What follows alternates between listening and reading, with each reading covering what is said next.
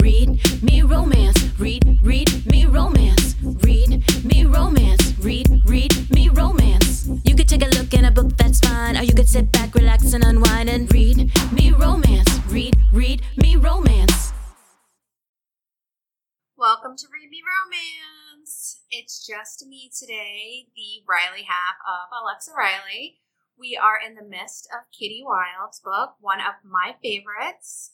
It is called The Midnight Bride, as many of you know. I'm sure you guys are dying for more. I cannot wait for you guys to get this next part because I did not realize something could be so disgusting and so hot at the same time that I like I like sat up. I was laying down in bed reading it and this whole scene played out and I like sat up. I was like, oh my god, that is wonderfully awesome, gross, and romantic all at once.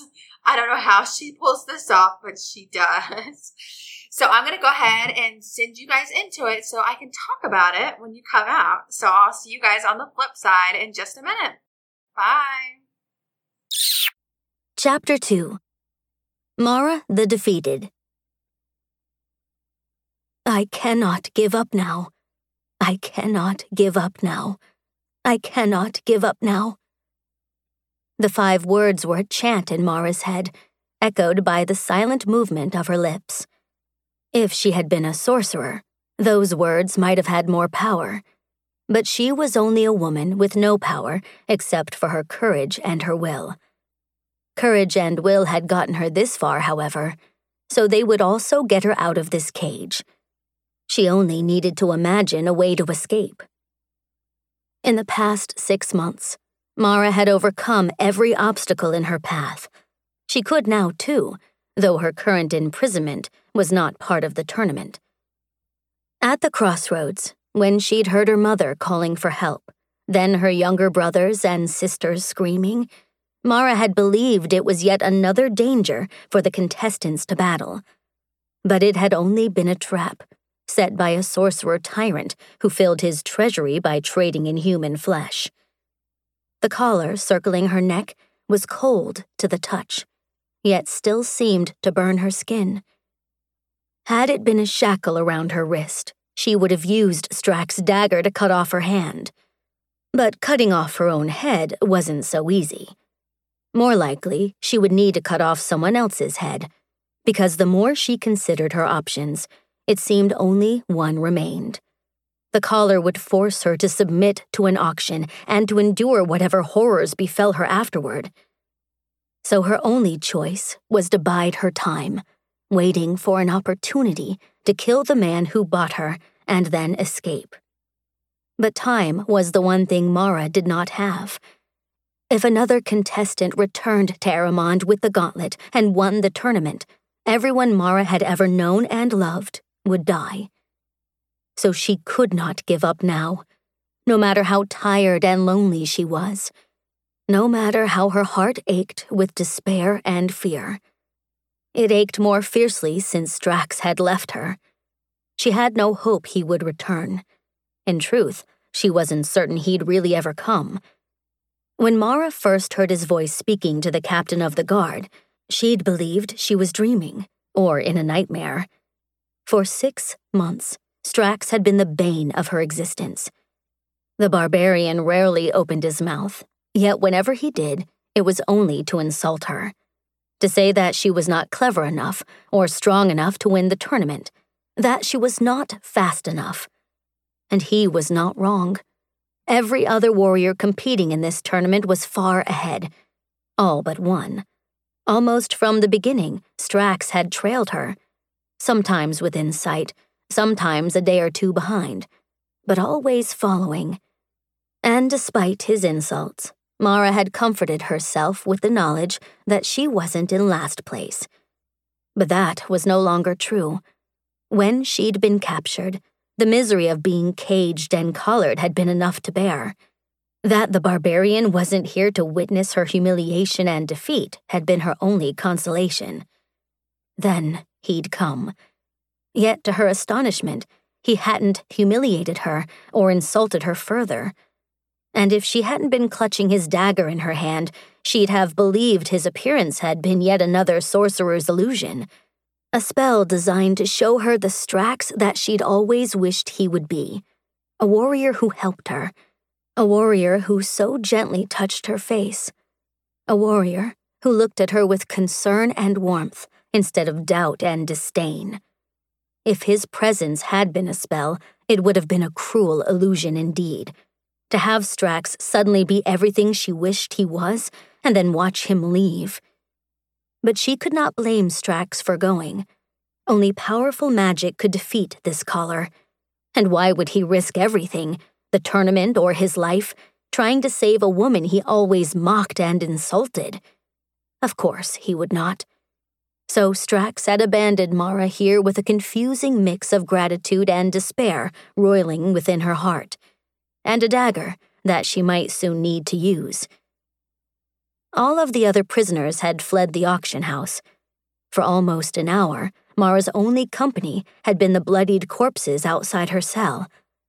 Yet she could hear someone approaching now, and her cage door was unlocked, offering her no protection. Her grip tightened on the dagger. Heart pounding, she debated whether to hide, curling herself out of sight in the corner of her cage. But Mara had never been one to run and hide, so she stood in the middle of her cell, eyes narrowed down the length of the dim passageway. For a moment, she didn't recognize the enormous figure who came out of the shadows. And when she did recognize him, it took another moment to believe he was there. Strax. Yet as she'd never seen him before, nearly every inch of his skin painted crimson with blood. He'd always been a huge barbaric figure, his black hair carelessly tied back in a strip of leather. Now the strands hung around his face, dripping with gore. And she'd seen him many times without a tunic. He hadn't even begun wearing one until the weather had grown so cold that ice covered the puddles in the road each morning.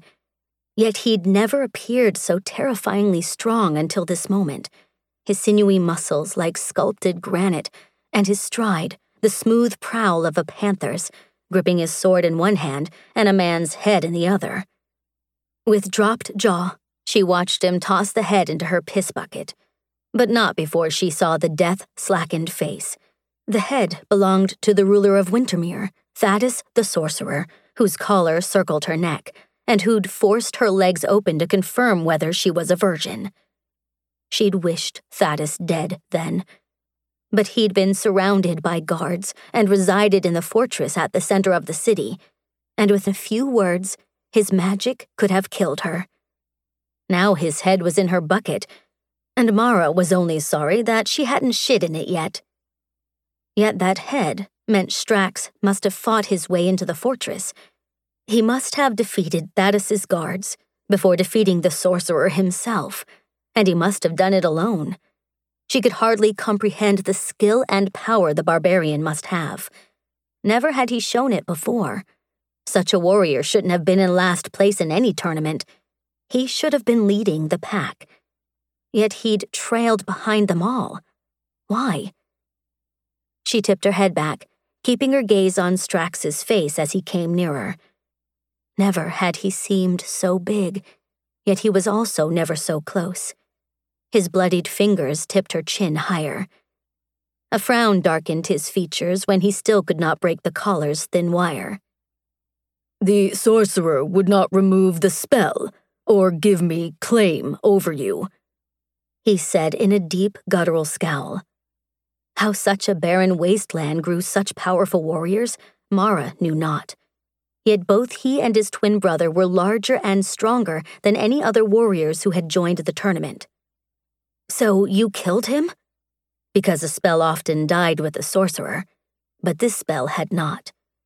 This magic resides in the collar, so I must claim you before I can break it. Do you have enough gold to buy me at the auction, warrior? Mara might have had enough, but her purse had been taken by the villains who'd ambushed her, along with her horse. She had nothing now but her tunic and dagger, both of which Strax had given her.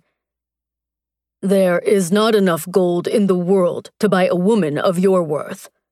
His jaw hardened, and his fingers slipped from her neck, yet she could still feel the sticky warmth of the bloodied marks he left. I will return again. She stared after him. This must be an illusion of some sort, or a trick. A woman of her worth? Mara could not count the number of times he'd implied she was worthless.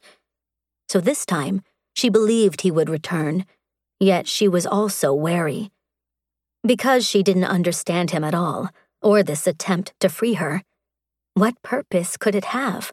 Not to help her, because in six months he hadn't helped her. He'd only said over and over again that she was bound to fail, so she couldn't trust that he truly meant to help her now. At midnight, Strax returned, no longer covered in blood, and no longer alone. With him was a thin, bald man in dark robes and wide, terrified eyes. Strax shoved the trembling man into the cage. This magistrate can marry us. Had the barbarian gone completely mad? Strax's eyes seemed to burn with an unholy feverish fire as they settled on Mara, and that look sent shivers racing over her skin. Certain she'd misunderstood, Mara shook her head. You want him to marry us? A husband has a claim on his wife. No magic can deny that. Mara couldn't refute that truth. Yet still, why would he do this? It made no sense at all. Her chest tight, she told him. You understand, warrior, that I am from Aremond, I am not from a kingdom such as Savadon or Galoth, where they marry on a whim and untie their wedding ribbon when marriage no longer suits them. You'll always be bound to me. That fire in his eyes flared brighter. And I am from the Deadlands.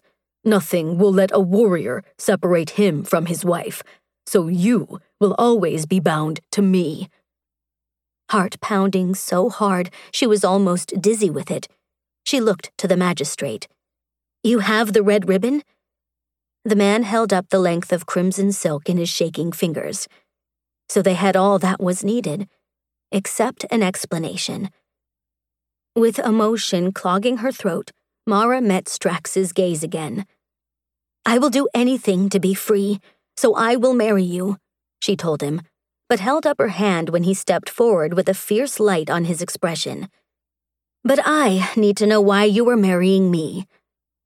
Because I love you, he said gruffly, and Mara wished that she hadn't asked. She would rather be given no answer than to be given a lie. Yet she had not lied. She'd do anything to continue her quest to win the gauntlet. Even marry a man she could not trust to tell the truth, who thought she was weak and stupid, and who insulted her at every turn.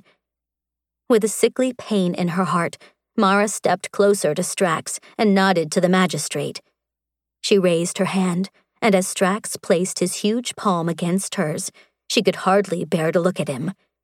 And she wondered what else he'd lied about. As the magistrate weaved the ribbon between their fingers, she asked, Do you swear you'll free me from this collar the moment we are married? Because as soon as he had a claim on her, Strax's power over her would be absolute. He could order her to do anything, and Mara would have to obey. Perhaps his declaration of love was simply a ruse so that he could control her, or humiliate her, or worse. I will, he vowed, and the pain in Mara's heart grew. Because she still couldn't trust his word, though she wanted nothing more than to trust it. She wanted to believe in the devotion deepening his voice and the steady darkness of his eyes. So, as the magistrate finished winding the ribbon between their fingers, with her other hand, Mara raised her dagger to Strax's muscled throat and pressed the sharpened point into the only soft spot he seemed to have, where a pulse drummed visibly in the thick column of his neck. After our vows are spoken, if any command issues from your lips except the words to free me, they will be the last you ever utter. You think I will order you onto your back and your thighs to spread? Command you to come with every thrust of my cock? Eyes narrowed. Strax slowly shook his head, not seeming to care that the movement drew drops of blood from where she held the blade against his skin. I need no magic to make my woman come, Mara. The pleasure I'll give you will be no illusion. Heat flared beneath her skin at the thought of it, yet she still couldn't trust that he meant a word. I want nothing from you except my freedom, she declared hotly. And because Strax had made her a liar now, too, she snapped at the magistrate. Begin. The magistrate stammered. But we, we have no witnesses. Strax's foot lashed out. The bucket flew, and Thaddeus's head bounced against the iron bars before rolling to a stop with empty eyes staring at them and dripping yellow tears. Your king himself bears witness. Begin. Fear blanched the magistrate's face. With shaking hands, he lifted the two ends of the ribbon. Ah, uh, the bride, you are called? Lady Maraseret Iktarin of Aremond. After repeating her name, the magistrate asked, Do you pledge yourself to this man and swear to be his faithful wife? I will, she promised, holding her dagger ready to slit Strax's throat. And you? Strax, he said in a thick voice. Keeper of the sacred oath, son of the Fang clan of the Deadlands. I pledge myself to this woman and vow to be her faithful husband. Then you're now bound together, the magistrate said, nodding the ends of the ribbon. Upon a kiss that seals your vows, you will be wife and husband. Mara didn't move, her right hand tied to his, and her left hand holding the blade at his throat. Slowly, she relaxed her wrist, allowing Strax to bend his head toward hers yet never letting even a hair of space between her dagger and his skin. Her breath trembled wildly as he gently tilted up her chin. His gaze smoldered, dark and hot, and seemed to ignite an answering fire within her. She shut her eyes, but couldn't shut out the pulse thundering in her ears, the gentle pressure of his strong fingers, the warmth of his breath whispering over her lips. Then his firm mouth claimed hers, and that was enough. It should have been enough. Even a touch of lips was a kiss. So they were married now. But instead of backing away, Strax pushed closer. His big hand cradled the back of her neck as he tasted and teased. And when her lips parted, it was only to remind him that he would die if he betrayed her. Yet she couldn't speak, because his tongue slicked over hers and an emotion wild and sweet swept into her with that lick. A hunger for more of this. Not just a kiss, but the way Strax made her feel, the way he touched her now, as if he truly did love her. But how could she believe that? How? With burning eyes and racing heart, she turned her face from his, but she couldn't pull away. His hand still clasped her nape and the wedding ribbon had to remain tied until dawn. Free me now, she whispered, or I will kill you. His reply was a harsh rasp against her ear. You are already free, wife. In astonishment, Mara brought her beribboned fingers to her neck, bringing his bound hand with hers. The collar was gone. She hadn't even felt him remove it during the kiss. Now the horrid thing lay at her feet, nothing but a useless, twisted wire. Her wondering gaze flew to Strax's face and only encountered his strong profile as he looked to the magistrate.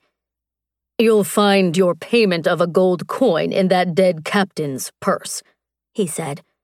Then Mara gave a startled gasp when the barbarian abruptly spun her around and swept her up to cradle her against his broad chest. Let us attempt this again. Leaving the cage, Mara held her breath as he carried her through. But of course, the collar could not strangle her because he'd freed her. Now her new husband held her while he strode out of the auction house, one steely arm supporting her knees and the other behind her back. Because of their bound hands, there was no point in demanding that he put her down. One of them would have to walk backward yet he could carry her as long as she held her arm crossed over her chest. Mara didn't glance at any of the carnage they passed, the bodies of the guards littering the floor. She only looked at Strax. Such a strange, warm hope filled her chest that she couldn't have spoken even if she wished to. He'd come to Wintermere to help her. He'd killed a sorcerer king to save her, and then he'd freed her. Perhaps he might help her win this tournament too, and perhaps she could truly trust him. Never had she wanted anything so much. Outside, the entire city seemed in uproar. From every direction came the sound of citizens in riot, because Strax had killed a tyrant, and he'd freed more than Mara in doing so. Yet he seemed utterly unaffected by the fighting around them.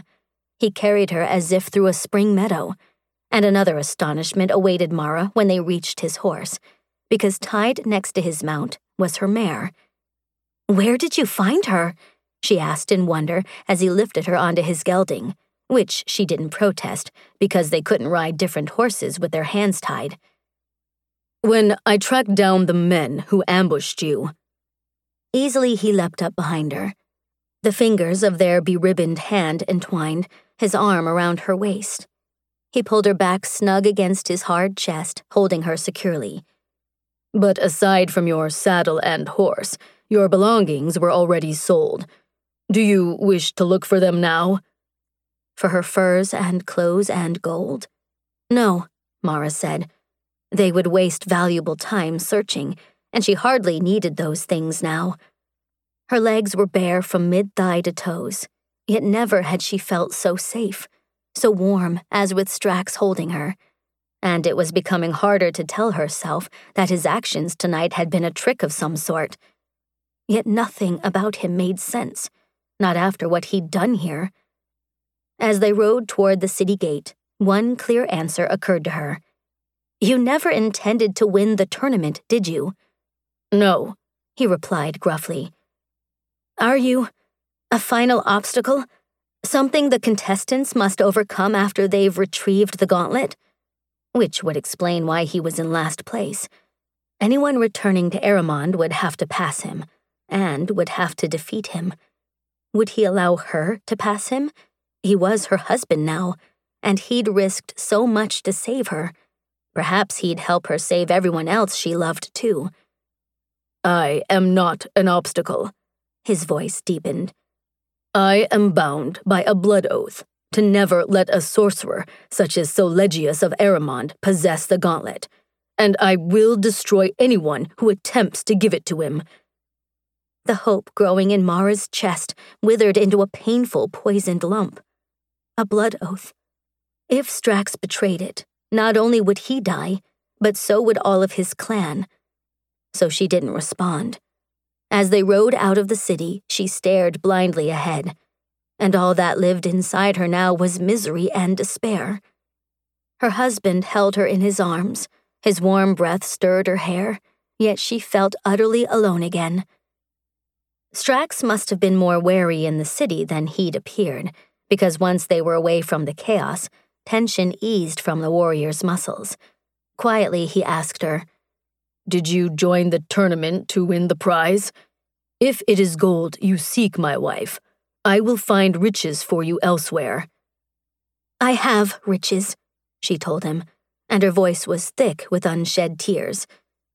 Solegius has imprisoned my family and enslaved everyone under our protection. If I do not return with the gauntlet, he'll kill them all. Strax stiffened behind her. For an endless time, the barbarian didn't speak, and when he finally did, it sounded as if he choked on every word. I cannot let you give the gauntlet to him, his declaration pierced Mara's heart like a dagger. We must be enemies then. No, Strax denied roughly, his arm tightening and holding her closer. You are my wife. And if you try to stop me from winning, I'll soon be a widow. You cannot win. So you return to insults again. I will win. No longer unshed, hot tears spilled silently down her cheeks. Perhaps you don't believe I am capable, warrior, but I've proven you wrong over and over again. I will prove you wrong this time, too. And if you stand in my way, I will kill you. I know you are capable, he snarled, but I cannot let. I cannot. His voice seemed to strangle itself, and his hand rose to her face. She tried to turn away, to conceal this from him, yet he found the evidence of her pain. Shed more tears, Mara, he said bleakly, and you kill me easily.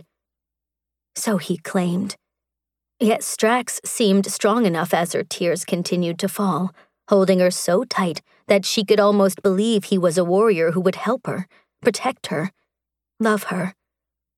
It was only another illusion, a dream that would disappear at dawn. But for a little while, Mara allowed herself to dream that he was everything she'd ever wanted him to be, and she dreamt it until she fell asleep in his arms.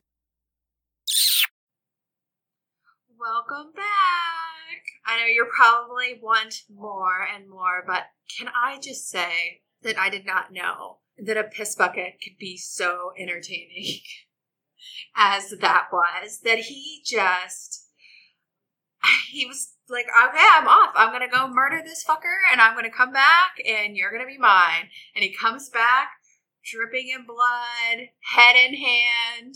And he's like, okay, now we get married. And it was just, and then the whole witness thing when they needed a witness for the marriage and he kicked over that bucket. I almost fell over dead laughing. It was wonderful. So as you can see, Kati Wilde just has a way with words, and I cannot recommend enough her stuff. You can get the brother story right now. It is Pretty Bride, and he too is getting married. So you will get all of that yummy goodness. It is on Kindle Unlimited. It's 99 cents. It's actually part of whole rags to riches. There's five authors that do it together. And they all aren't in the same world. Well, those two are in the same world. The podcast book with um, Pretty Bride are, of course, the brothers. But the other books, they all have like the same color cover or the same cover, just different colors. And out already has been Pretty Virgin, which matched up with our podcast book. And then Ella Goody had a Pretty Prize, which was an asshole hero who falls head over heels in love. It's always great to see an asshole fall to his knees. And then this week is the pretty bride you get. And then up next, and the next week to follow, will be Ruby Dixon's Pretty Human. And then last but not least, our dirty girl, Jessica Cain, uh, Pretty Darling will be here. So it's a whole series. We'll link those up. So go ahead and grab Pretty Bride and get the brother story. I haven't even got to read it yet. I think she's still writing it. I'm dying. I'm going to be blowing up her email all week until she sends it to me. And I think that's it for today. Oh, oh, I wanted to mention there is another release out today from a Read Me Romance author.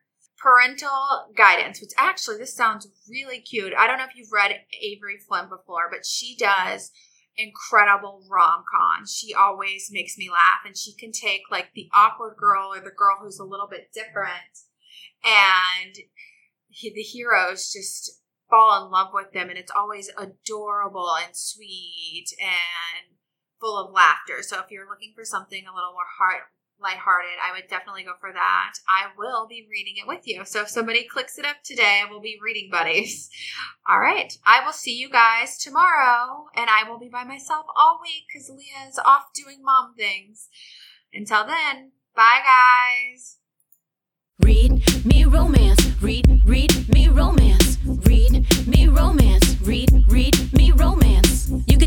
in a book, that's fine. Or you could sit back, relax, and unwind and read me romance. Read, read me romance.